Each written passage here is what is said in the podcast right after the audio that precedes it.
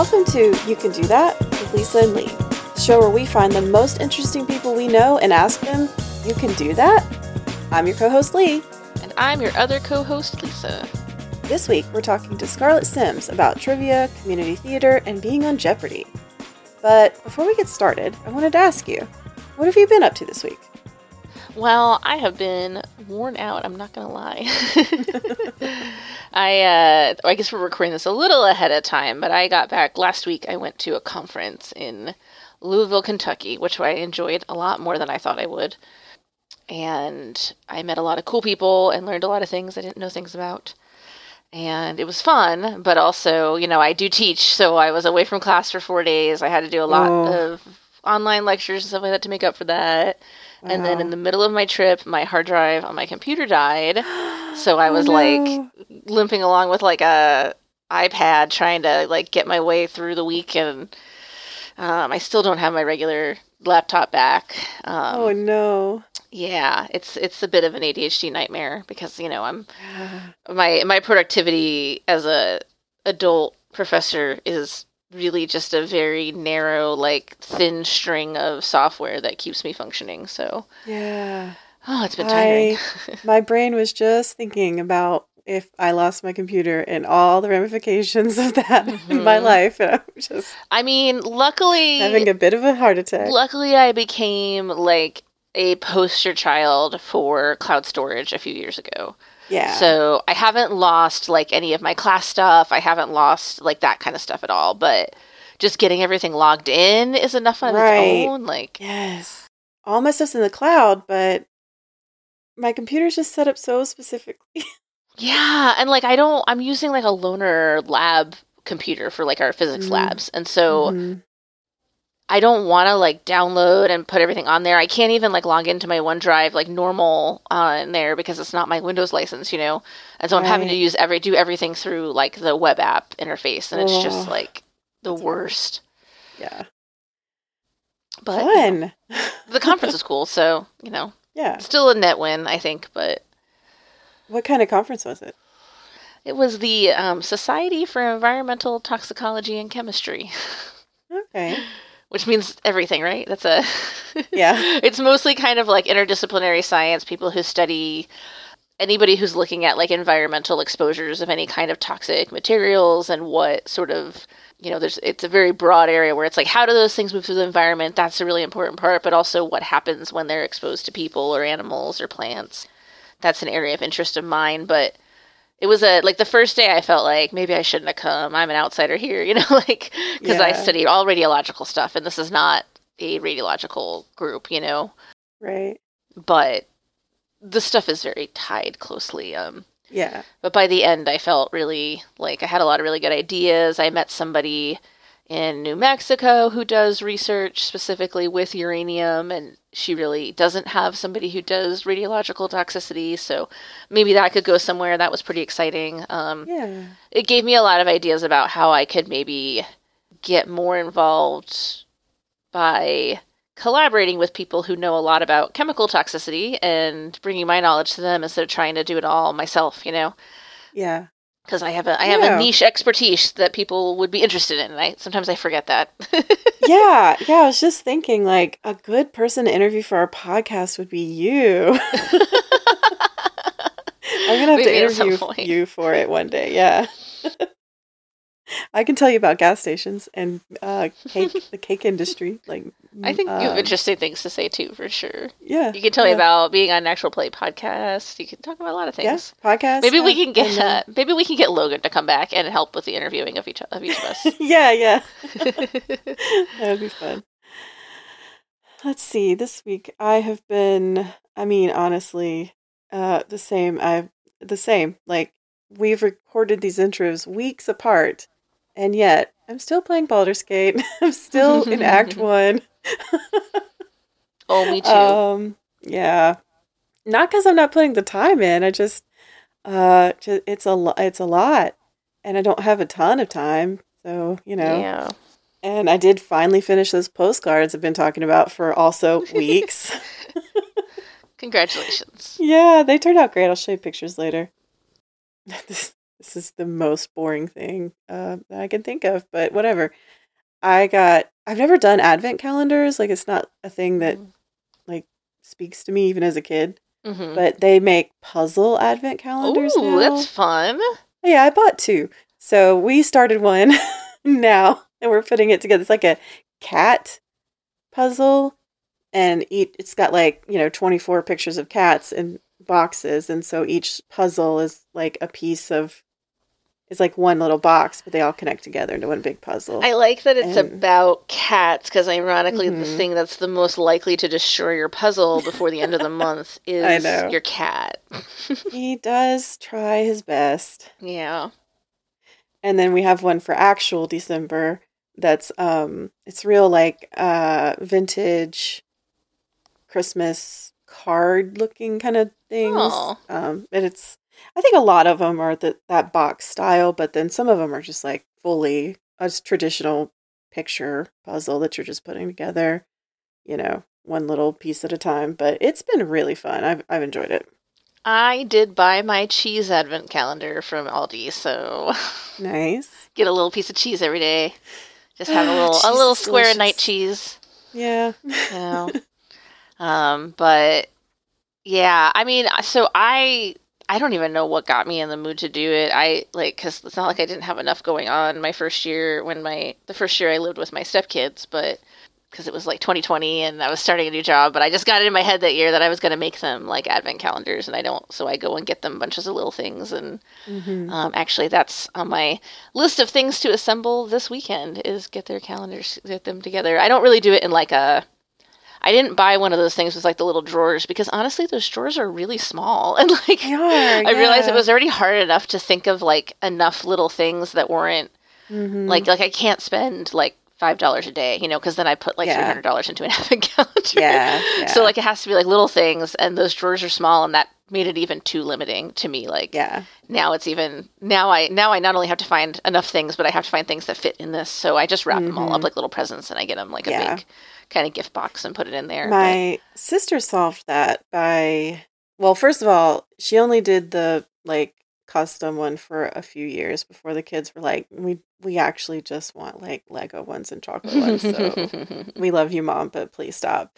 But she did, she if it was small enough to fit in the drawer, she did. But if it wasn't, she just put a little note of go look in the whatever thing. And then that's a good idea. I like that. Yeah, it was cute. Yeah. But she said it was a lot of work too. Yeah, it is. I mean, I don't mind doing it though. I think it's a nice thing I get to do, and I'm glad that they enjoy it, and I'm glad they appreciate it. And it's just now it's just a thing, and I just they don't So as a step parent, I came into their life when they were already in elementary and middle school, so I don't know. I think it's very this is I don't get a lot of time, So yeah, well, and traditions are. I find traditions to be very meaningful, and they're one of the main ways that I interact with the people that I love.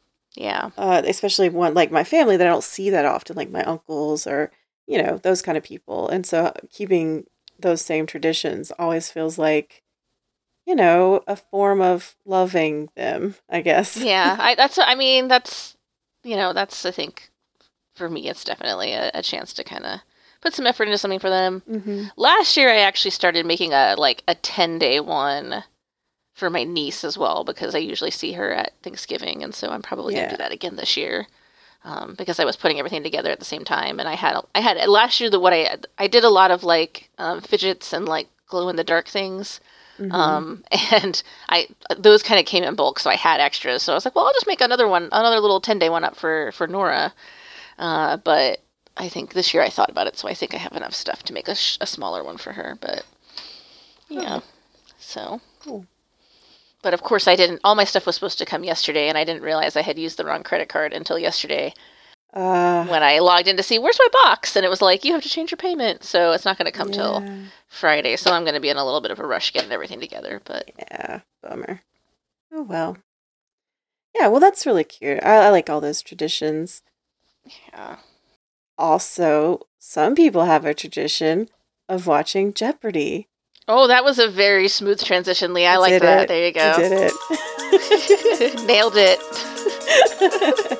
Enjoy our interview with Scarlett Sims.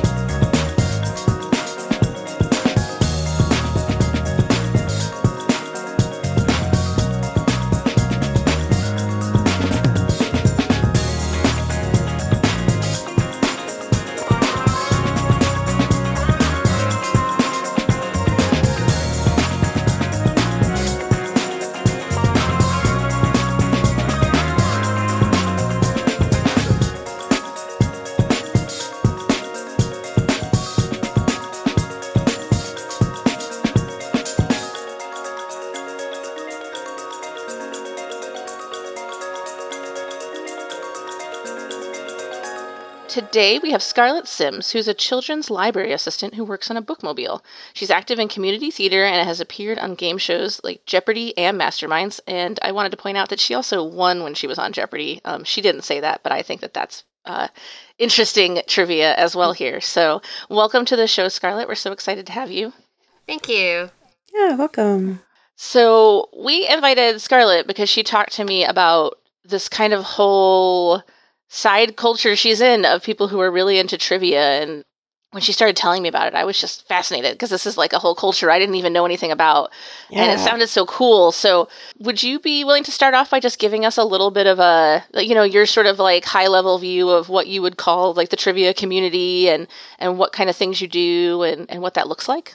Sure. So a lot of people in the trivia community have been on game shows like Jeopardy or other game shows, but there are actually a lot of people in there who haven't done game shows who do online trivia in various forms. So there's asynchronous online trivia where you log into a website, answer questions for the day, and then the next day you'll get the results. And there's also synchronous trivia where you're all logged into a Zoom and somebody is reading questions and, you know, the players answer questions. So those are kind of like the main ways that trivia happens. And then, of course, people go to bar trivia in person. A lot of my experience is like in the post-COVID world, there's a lot of online trivia to be done because people couldn't go out to bar trivia in person. But those are kind of the main ways that I engage with trivia. Okay, that's cool. That's neat, yeah. I didn't think about that like, you probably have more online stuff after COVID. That makes perfect sense to me. But as a teacher, my immediate thing is like, do they do anything to manage cheating? Is it all just sort of on an honor system? That was my first thought too. So the asynchronous online trivia, you know, it's through a website. They say that there are things that they do about cheating that they're not going to tell us what they are, because you could bypass them. And then also, if somebody is found out to be cheating, they're just banned. So if they do somehow have, like, concrete proof that someone was cheating, they just won't be allowed to play that trivia anymore. And I just don't get... There's no monetary reward for this. It's all just for fun. So I personally don't understand why you would cheat in the first place. Yeah. For the Zoom trivia, the rule is that both hands have to be on screen at all times. So okay. I'm sure that there is a way you could use, like, Alexa or something like that to cheat. But basically, I mean, you can't be Googling. You can't have your phone out while you're playing. Well, that makes sense. Mm-hmm. It would have to be, like, really involved. You'd probably have to have a second person involved, I would think. Yeah. And what's the point, right? And like, yeah, and then at that point, yeah, why are you doing it? I've never really understood that. But I'm not somebody who understands cheating very well anyway, you know? Like, yeah. I just, like, yeah. Oh, I would be so high anxiety. I couldn't handle it. What are some things you really enjoy about this community of people? And like how do you like interface with other members of the community? Is it all just getting on these things, or do you have like social media or Discord servers or something that you all chat on in between? Yeah, so there are Facebook groups. There's Facebook groups for former Jeopardy contestants, and then there's like spin-off groups, like there's a cooking group for Jeopardy contestants, there's job search groups for Jeopardy contestants and things like that. So Online Quiz League is the like online synchronous trivia that I do, and there's groups for that as well. There's also, I kind of forgot to mention this before, but there's also trivia, a bunch of trivia podcasts, and so there's Facebook groups for like fans of different podcasts as well. And so I've formed a lot of great relationships through that and just discussing in Facebook groups. There's a parenting group. So like I recently asked a question about like a parenting issue that I was having, and you can get different, you know, viewpoints from people all across the country who at least have some level of intellect because they did well on a game show. That's fair. Yeah, and kind of like-minded. Yeah, right. I had no idea there was so much like camaraderie among former Jeopardy contestants. And I mean, there's always, like with any community, you're always going to have people who are maybe like a little bit less.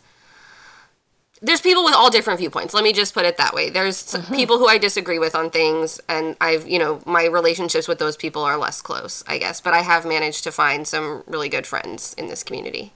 I could see that. Yeah. I sort of just wonder too if maybe there's, you know, this is just my speculation, but maybe there's a little bit of like higher level of like neurodivergency in a trivia community that might sometimes cause some communication issues. I wouldn't be surprised by that. That wouldn't surprise me either. I mean, a lot of my closer friends are neurodivergent. Yeah. I don't know if anybody's ever like studied exactly like the rates, you know, but it would not surprise me. Yeah. And that's not a judgment. We're all neurospicy here, so like no judgments. Do you like watching other trivia TV shows than Jeopardy? Like I don't know a lot of them. I know there's The Chase that sort of comes on sometimes. There's one in the UK that I really like that's called Only Connect, but it's hard to get. I do like Only Connect, and we actually do have an online version of that. Oh, cool. As well, that we play sometimes. So I kind of had become less active on that team just because I was busy with like doing a play and everything, but there is an online version of Only Connect that we play. So I do watch that on occasion. I don't have a reliable way to watch Jeopardy right now, so if I know someone who's going to be competing on it, I'll try to find it on YouTube. And I've watched The Chase a couple times because I've known people who were going on there. At this point, usually I'll watch a show if I know the person who's going to be on it, but it's not like I don't sit down every night and watch Jeopardy. Mm-hmm. Yeah. Only Connect is the only one that I watch regularly. The other ones I find a little hard to.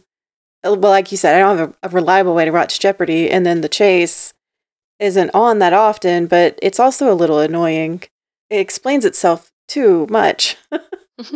But that's just me. I have a question that maybe there's not a good answer to, but I'm curious. Did the trivia community have capital F feelings when they were replacing the Jeopardy host about who they wanted, and was that a thing? Yeah, people definitely had their preferred candidates and people who they thought did better than others.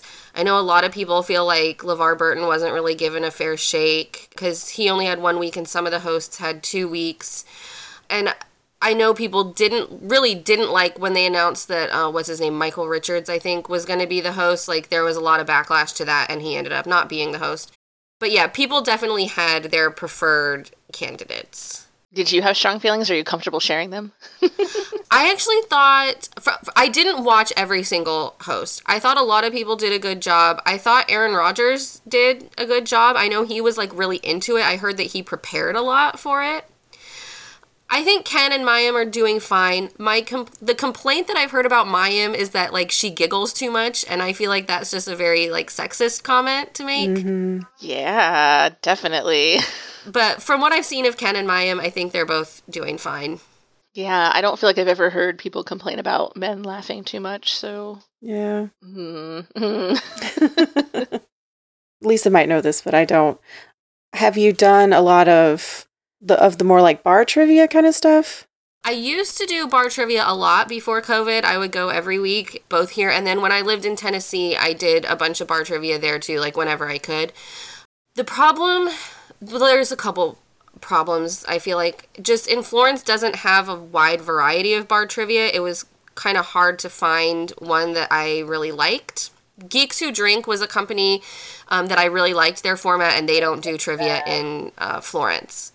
I miss Geeks Who Drink. We had them in Denver, and that's who we always used to go to. We liked it because it was like a really reliable standard, you know? And in a big city like Denver, there was pretty much every night of the week, starting at every hour from 5 to 9, there was a Geeks Who Drink somewhere. So, like, we could find a place and a time that worked with our friend group and go. And when I went pretty regularly, that's who we did, because it was just nice that we could kind of rely on knowing that there was a certain standard to the questions, you know?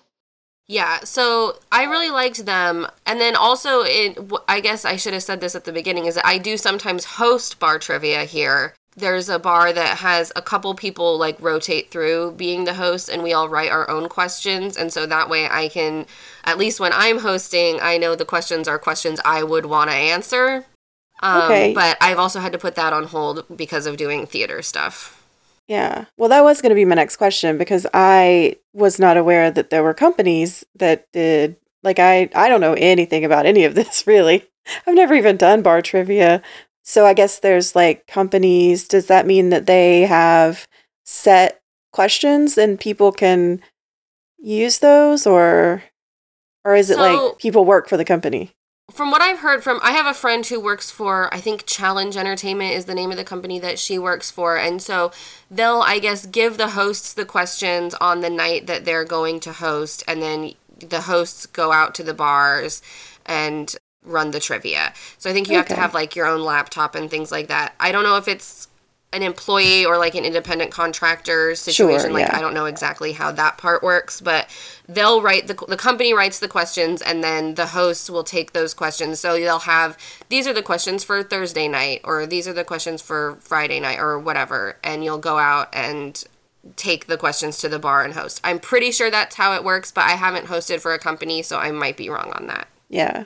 I had the impression in Denver that the exchange, like, the bars were sort of paying for the rights to the Geeks Who Drink questions, and then the hosts would get the questions and bring them. But that might differ depending on your city and how, like, how popular it is, right? Like, I think there it was more that they would hire a host to come in and do the trivia night, and the bar would kind of be managing, getting, you know, paying Geeks Who Drink for their questions. Okay. That's interesting. But that's something that could probably differ a lot depending on how big it is in the city that you're at. Yeah. There are so many things out there that I don't know about. So many jobs. I know they had, like, a... So many things you can do. Geeks Who Drink had, like, a trivia bowl once a year. Like, that was, like, people would come from all over the country. Have you ever gone to, like, a trivia con or anything like that? Yes, I did go to the Geeks Who Drink Geek Bowl twice in a row. I went in Las Vegas and in Chicago. And I have my team of people that I played with. And then there's another one called SporkleCon that just started. Their first year was in 2022, and I went. That was in Washington, D.C. I didn't get to go this past year because of being in a play. But next year it's going to be in Detroit, and I'm hoping to go then. And it's just a really fun way. You get to see people in person who you've only really interacted with online, mostly. And then my team is all women, and that's pretty rare in the trivia community to have an all-female team. And so we have, like, our group chat that we plan out, like, we'll have coordinating outfits and things like that. That's so cute. I love it. That's cool. What kind of things do you do at, like, a convention like that? Is it, like, are there, like, panels about stuff, or is it more, like, meet up and play games and, like, just fill the in-between with social time? So SporkleCon had a lot of events, because there was, like, there's the main event, which is called Battle of the Brains, and that's, like, your six-person team competes against a whole bunch of other six-person teams. But there's a bunch of other events. There were events where you would, like, go up to a laptop and, like, take a timed quiz, and then, like, the person, you know, they'd later announce the results, the winner of that. There'd be bar-style trivia where, you know, it'd be, like, a host asking questions. There were, I know the year I went, I think some panels, like, I know they have, like, Jeopardy auditions there, I think, for people who haven't been on Jeopardy. I think there was a book signing from Claire McNear, who wrote a book about Jeopardy. And then there's also just, like, hangouts. So Learned League is the asynchronous online trivia that I do, and there was, like, a meetup for people who play that. There was, like, a meetup for people who listen to a certain trivia podcast. So there's just a bunch of, like, informal meetups as well as the official events. That sounds really fun. As somebody who used to go to a lot of... I mean, it sounds fun to me. It probably sounds like hell on earth to Lee, because she's more of an inside-her-house cat, but I think that sounds fun. I used to go to a lot of, like, you know, pop culture conventions back in the day. And it was just, it was more about going to, like, I think I kept going to them because it was more about the fun I would have with the people I was hanging out with there than the, what the convention had to offer a lot of times. Though it's also fun to get to go do events that are things you care about. So. Well, I think trivia is fascinating, but I'm not good at it. I'm not good at remembering like random facts, and I'm not good at, if you ask me a question, I cannot give you a quick answer. That like hit a buzzer and answer the question thing is never, I need more processing time than that. But I'm fascinated by it, and I like watching other people do it. I think it's really I like to learn things. I just forget them easily. I know we had like kind of when we were doing really well at Geeks Who Drink, we had, they limit you to 6 people. And we found that just for starters, the closer you were to hitting your 6 people, the better you did, just because the chance that somebody knew, right, was like, was better. And we also found that we were doing really well. We had a pretty wide age range. I want to say we were ranging somewhere between 15 and 20 years across the ages of our team. And that helped us a lot, because there would be things that, you know, that were more relevant to like one of the older people or one of the younger people, and things that were outside of our own kind of knowledge, especially the pop culture stuff. And yeah, that's what the nice thing about Geeks Who Drink and other companies is that they have a broader range of topics. Like if it's just one person writing it, it's going to mainly be things that they're interested in. So you might get a lot of like Family Guy and football questions if like the person's really into that. So companies have more writers on staff, so you get more viewpoints. Do you have like a thing that you particularly know a lot about? Like on our team, we have people who were like, oh yeah, she's, you know, like Laura's always really good at the music rounds, and Lisa's terrible at the sports rounds, and you know, that kind of thing. Is there something that you're like really good and or really terrible at? So I'm terrible at sports and current events. Those are my two like worst topics. My best topics are, like, food and drink-related questions I get right a lot. And I really like, art and literature. I'm very interested in those things. So I'd say I'd be more likely to get those kind of questions right. It's such a interesting, I don't know if it's a talent, if that's the right word, but it definitely is something that I look at other people being able to do, and I can't do it. What's it like to be on Jeopardy? So one interesting thing that I think a lot of people don't realize is the amount of time it takes to film an episode of Jeopardy is almost exactly the amount of time you see on your TV. Unless there's like a challenge to a question or something like that, there's not a lot of editing that is going to happen. So it takes about 20 to 30 minutes to film the episode. And then during the commercial breaks, they'll come over and like put powder on your face or give you water or whatever. Huh. It's scary, but once I was in the zone, I was just like buzzing in, answering questions. Like it went by in a flash. Another thing that I guess a lot of people don't know is they film 5 episodes in a day. And so like when you win an episode, whoever wins, they turn around, go change, and then like have to come back out and do it again. And that's the really difficult thing, and why I really respect people who can win more than one game, because it's very overwhelming for everyone to be like, oh, you won, blah, blah, blah. Okay, go change. Now come do it again. Yeah. That sounds exhausting. Yeah. If you win all 5, like, gosh, you'd be so overloaded by the end, it feels like. So is there like an advantage to winning then, like at the end of the day, because you'll get to sleep before you have to come back and do it again, you think? I think that would definitely be an advantage. And then if you win, so they tape on, I want to say Tuesdays and Wednesdays.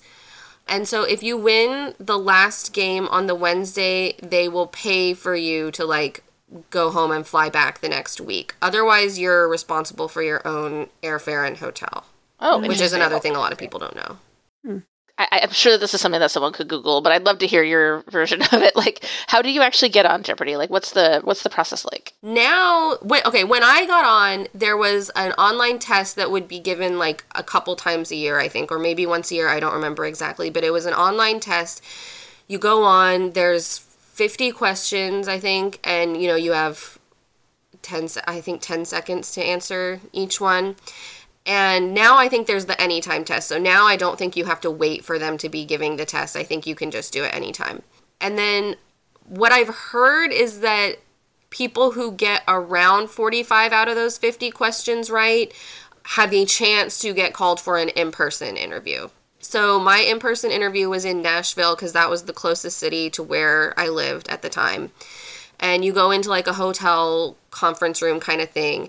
They have you do a pencil and paper 50 question test, I guess just to kind of like prove you weren't cheating at the online. You wouldn't really have a whole lot of time to be cheating anyway for the online, but just to prove that you can do it in like a controlled environment. Yeah. And then they do a mock game where you come up and you have a buzzer and they'll ask you questions about yourself. And the in-person interview, they're really looking for people who would be good on TV, essentially. I mean, people who could do well at the game, but also who are, you know, have a good personality because it is entertainment. And so they want people to tune in and be entertained.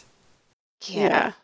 Fun fact, people who know me now would never guess it, but I got to the personality phase of tryouts for Where in the World Is Carmen Sandiego when I was a kid, and I was too quiet and shy, and I didn't get to go on TV. Oh. Yeah.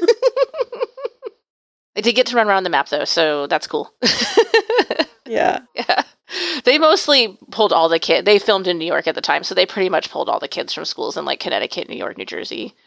Oh, wow. That's neat. They came into our school to give tests, and then based on the tests, they'd pull kids for interviews and stuff. So, Lee, do you have any other questions about trivia stuff? I don't think so. I think the only one I have is, like, if somebody's listening to this and is like, this is so cool, I kind of wish I did this. Like, how would you recommend they start? Like, how do you get involved? If you, like, are somebody who just really wants to do this, particularly maybe somebody who doesn't have a team already. Okay, so there's a couple things you could do. One I would suggest is looking up Online Quiz League. There's a UK version and a USA version, and there's a website and Facebook groups that you can join. And in the Facebook group, if you're looking for, you can like tell them that you don't have a team, and they'll like put you on a team with other people. So that's the Zoom-based trivia that I do. And you can also, I think they have YouTube videos of what the match looks like, of like a sample match, so you can see what that looks like. And that's really fun. They also have a version called Pop Solos, which is, it's not team-based. It's you're competing against three other people, and it's all pop culture. And that's one of my favorite ones just because I'm much better at pop culture trivia than, like, you know, history and geography and things like that. And so, yeah, that one you can sign up for, and you don't need to have a team. And I believe there are also YouTube videos of what the matches for that look like. Another thing you could do is if you're look up some of the podcasts. There's Trivial Warfare is one that I know is really popular, Triviality, and there's Facebook groups for these podcasts. And you can, you know, Patreon supporters can go on the shows and, you know, compete, or just listening to the episodes, you'll get better at trivia because you'll learn a bunch of stuff from it. But joining the Facebook groups, they have really great communities, and you can get to know people that way. That's super cool. I like that they'll pair you up. That's really nice, because that's something that I think will be overwhelming for a lot of people. Like, well, I don't know anybody to do this with, you know? Like, I think that's nice that they'll set you into a team. Yeah.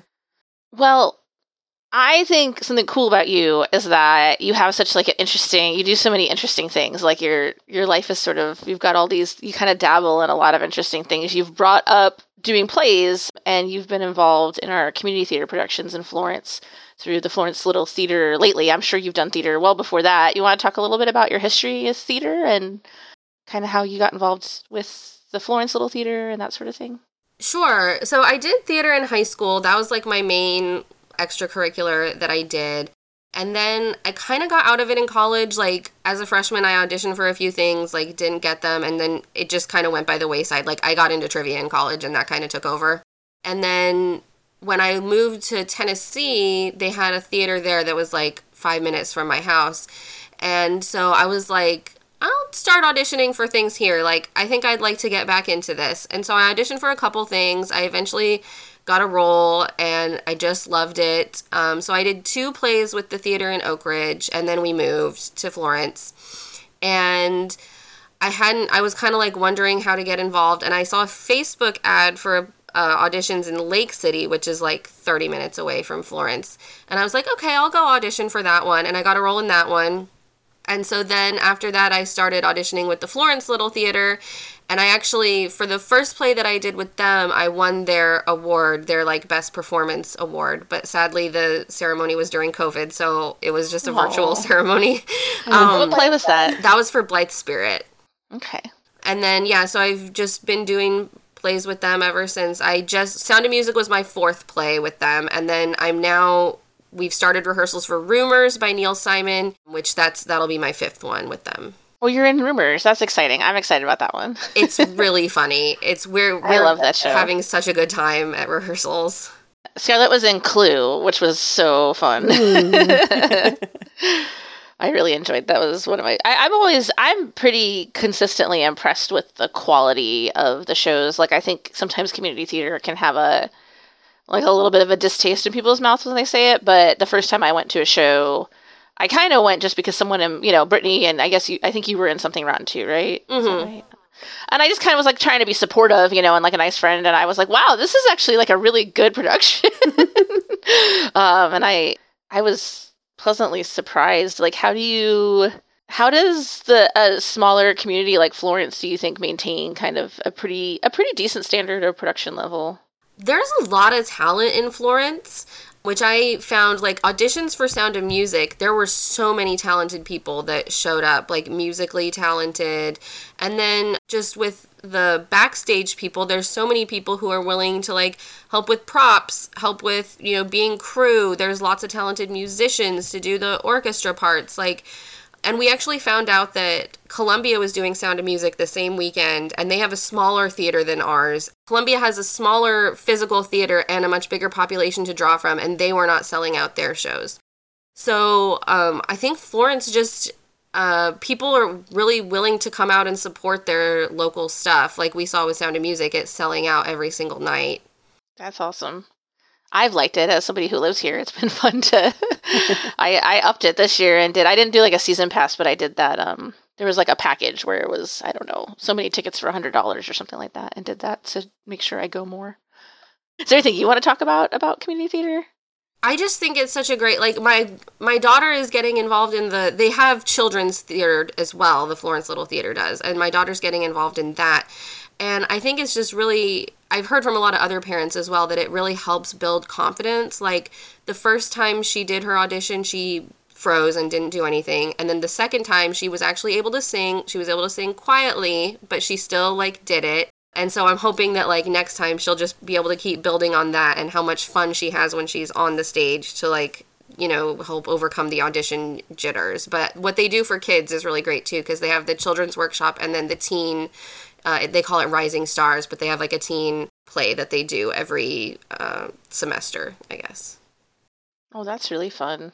I know they, like, Charlotte, my stepdaughter, loved their theater camp they did this summer, and that was just kind of, like, a small thing. They don't even really put on a show or anything, but she had so much fun.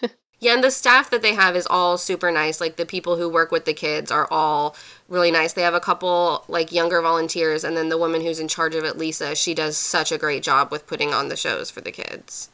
This might be, like, more than your level of interest about the theater and stuff, but do you know, like, how do they...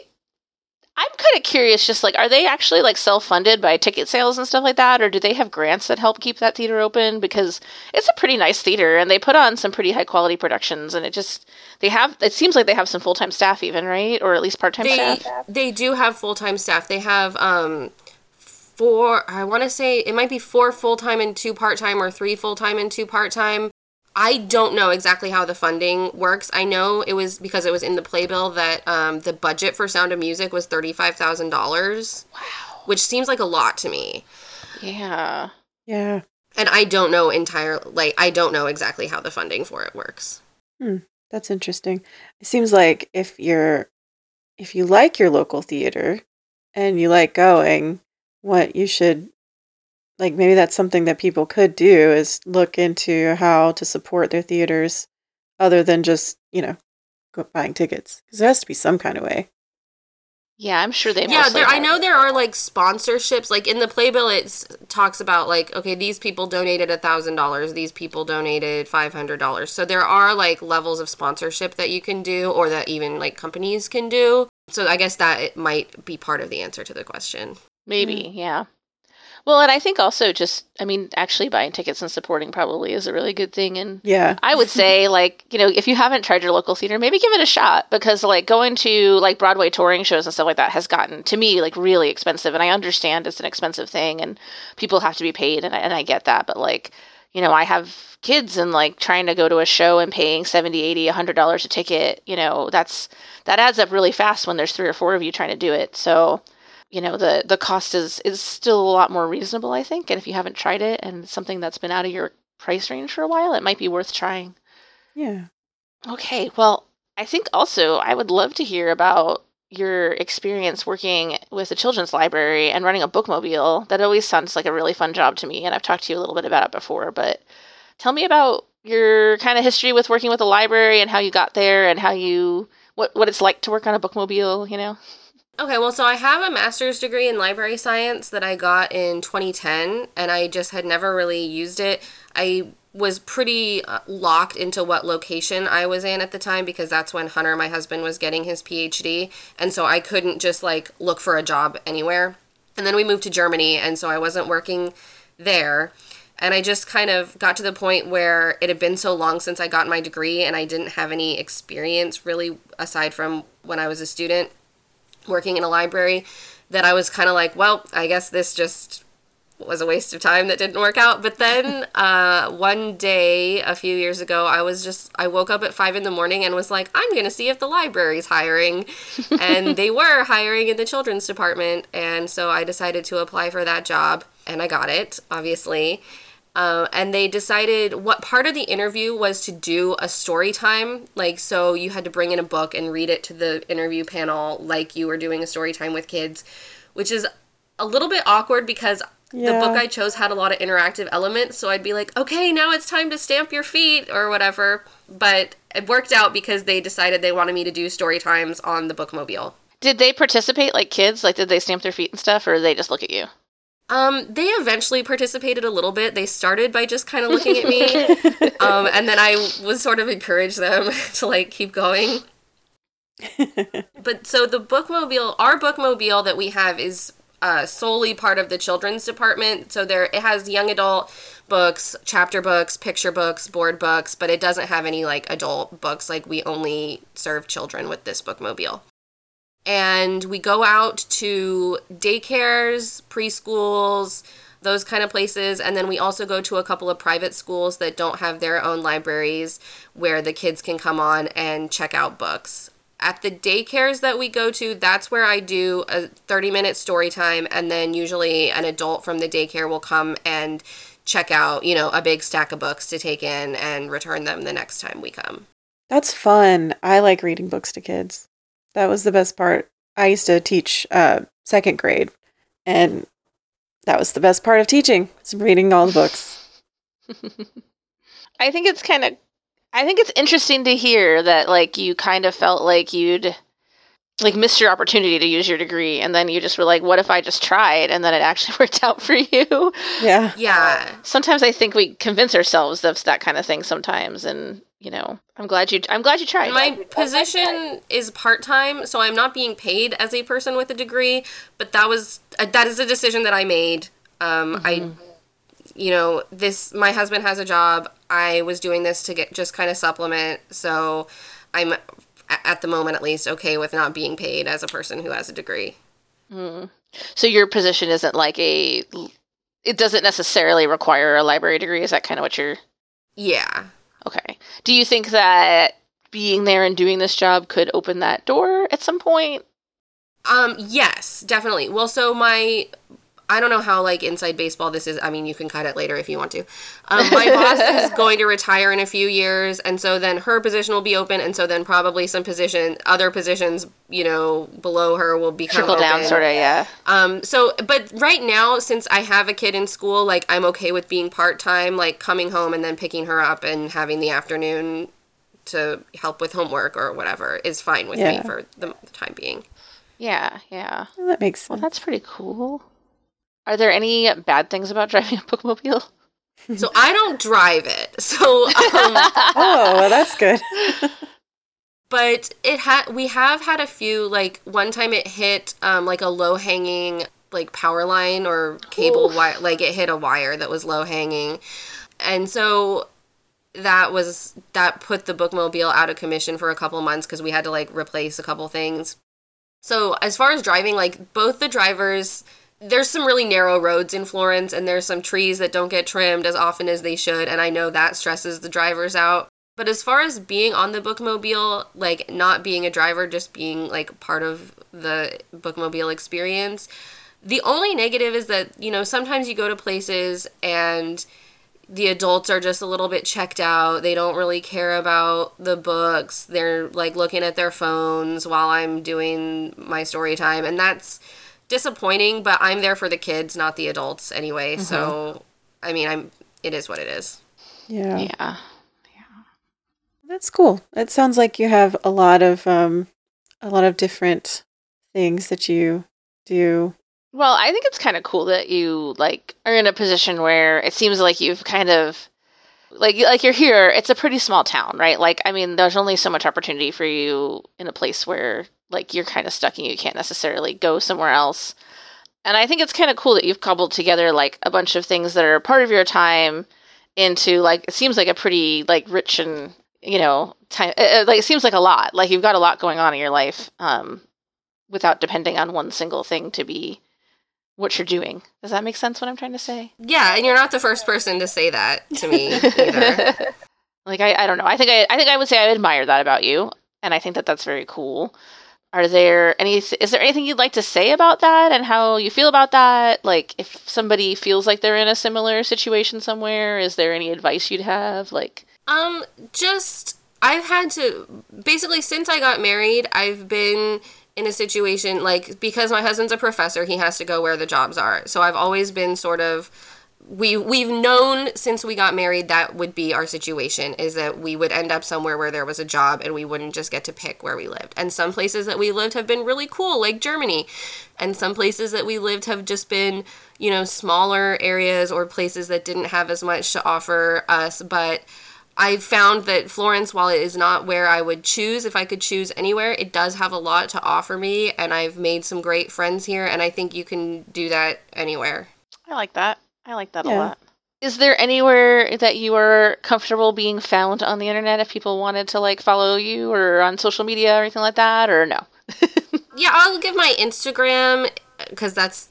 I don't use Twitter or X or whatever, but my Instagram is @sevendeadlysims, Sims with one M.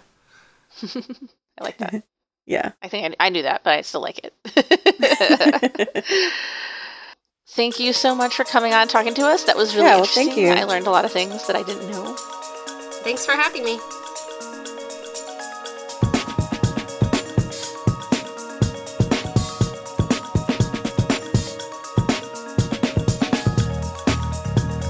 You've been listening to You Can Do That with Lee and Lisa. We're just going to keep interviewing people until we can get the person who smells things for NASA to come on our show. Join us next time for our season finale, actually, with Lauren Piner, who's going to talk to us about owning a dog walking company and changing your goals. If you like the show, you can help us out by leaving a review on any of your favorite podcasting platforms. You can also find us on Instagram at YouCanDoThatPod or on Blue Sky at ycdtpod.bsky.social. Or find a link to our webpage in the show notes. If you have any great ideas for a guest, send us an email at ycdtpod@gmail.com. Thanks for listening. Bye!